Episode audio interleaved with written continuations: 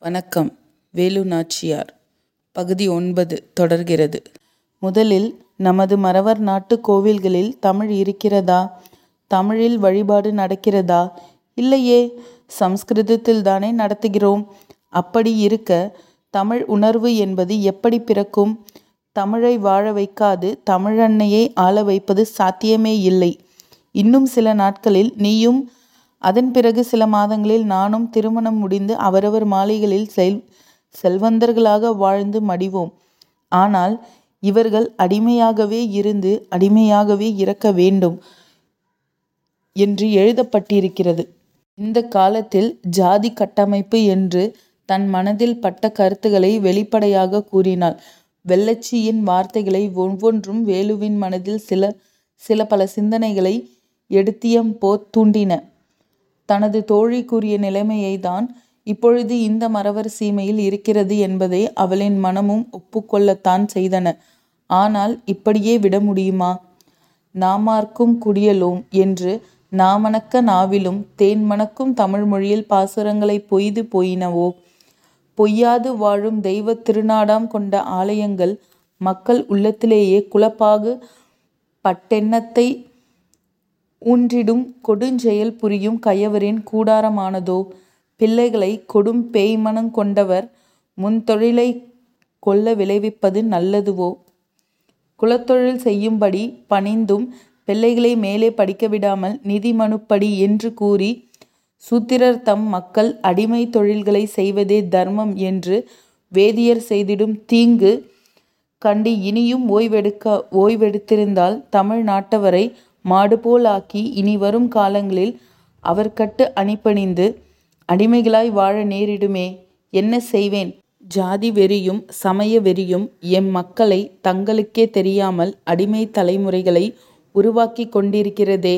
என் தாய் தமிழகத்தை தீண்டாமை என்னும் நஞ்சு விழுங்கி கொண்டிருக்கிறதே.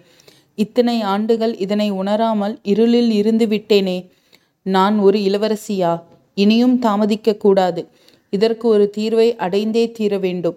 ஜாதி சமய பாகுபாட்டை ஒழித்து அடுத்து வரும் தலைமுறைகளை ஏனும் மனிதம் மிக்க தலைமுறையாக உருவாக்கியாக வேண்டும் என்று தன் மனதுக்குள் புழுங்கி குற்ற உணர்வால் குமரி கலங்கினாள் வேலுநாச்சி இவ்வாறு சில நிமிடங்கள் மௌனமாக சிந்தித்து கொண்டிருந்த வேலு மீண்டும் வெள்ளச்சியை நோக்கி ஆம் வெள்ளச்சி நீ சொல்வது சரிதான்.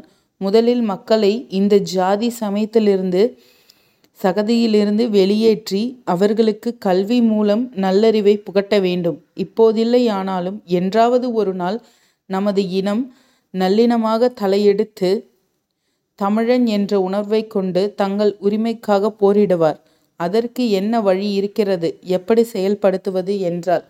வெள்ளச்சி ஒரு மெல்லிய புன்னகையை சிந்தி பெரிதாக ஒன்றும் செய்ய தேவையில்லை வேலு பல்லென்றும் பறையென்றும் பழித்தன்னை எண்ணாமல் வண்ணாரென்றும் பிழை என்றும் எண்ணாது அருந்தத்தியர் படையால் என்றும் சக மனிதரை எல்லல் செய்வதை தாழ்வித்து துன்புறுத்துவதை தடுக்கவும் குலம் ஜாதி என்ற பெயரால் மனிதனை மனிதன் வதைக்கும் அந்த குள்ள மனப்பான்மையை தகர்த்து ஜாதி நிலையை வேறறுத்து சமய நிலையை சீர்திருத்த சம உடைமையை கொல்ல செய்வதே செய்து சட்டத்தை வகுக்க வேண்டும். மேலும் கல்வி உரிமை இல்லை கோவில்களில் நுழையும் உரிமை இல்லை என்று மக்களை கொத்தமேறு கொத்தடிமையாய் நடத்தும் முறையை இன்றோடு நீக்கிவிட்டல் வேணும்.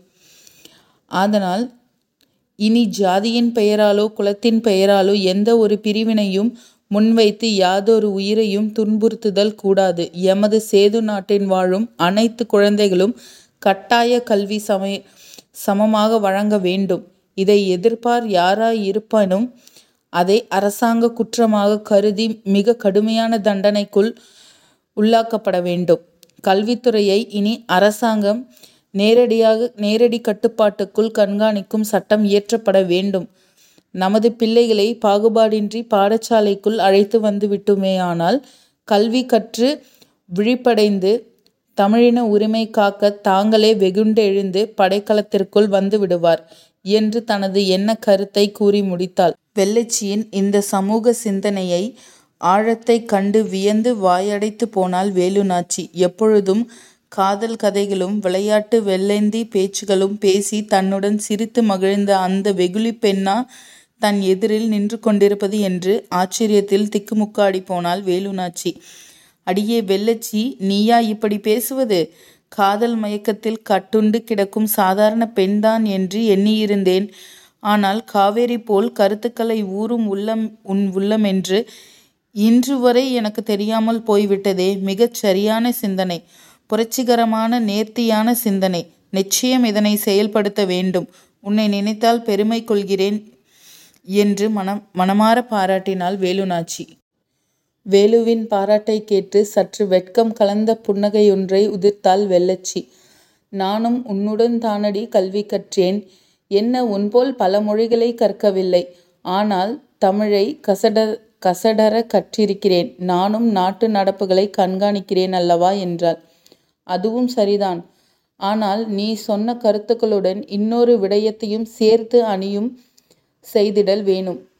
என்றாள் வேலுநாச்சி. வெள்ளச்சி என்னவென்று கேட்கும் முன்னரே இனி வரும் நாடுகளில் மறவர் சீமை கோவில்கள் அனைத்திலும் தமிழில் மட்டுமே வழிபாடுகள் செய்திடல் வேண்டும் என்ற சட்டத்தையும் சேர்ந்து இயற்றிடல் வேண்டும் என்றாள். வெள்ளச்சி சிறப்பு நிச்சயம் சேர்க்க வேண்டும். அது சரி இதனை மன்னரிடம் கூறி ஒரு நாளைக்குள் அனுமதி வாங்கிட முடியுமா? என்றாள். அதனை நான் பார்த்து கொள்கிறேன். நாளை காலையில் கோவிலில் மக்கள் முன்னிலையிலேயே இந்த சட்டத்தை நிறைவேற்றுவோம். ஆயத்தமாக இரு என்று கூறினாள் வேலுநாச்சி. புன்னகைத்தவாறே இதற்கு தானடி நானும் பல நாட்களாக காத்திருக்கிறேன். நமது மக்கள் படும் பாடுகளைக் கண்டு நம்மால் எதுவும் செய்துவிட முடியாதா என்ற ஏக்கம் என்னை பலமுறை கொண்டு வாட்டியது. நாளை அதற்கொரு விடிவு பிறக்கும் என்று எண்ணுகையில் இப்பொழுதே என் நெஞ்சம் குளிர்ந்து குதூகலிக்கிறது. சரி வேலையாகிவிட்டது. இப்பொழுது நான் புறப்படுகிறேன். நாளை காலை கோவிலில் சந்திப்போம் என்று கூறி வேலுவிடம் விடை பெற்று கொண்டு அங்கிருந்து புறப்பட நன்றி. மீண்டும் தொடரும்.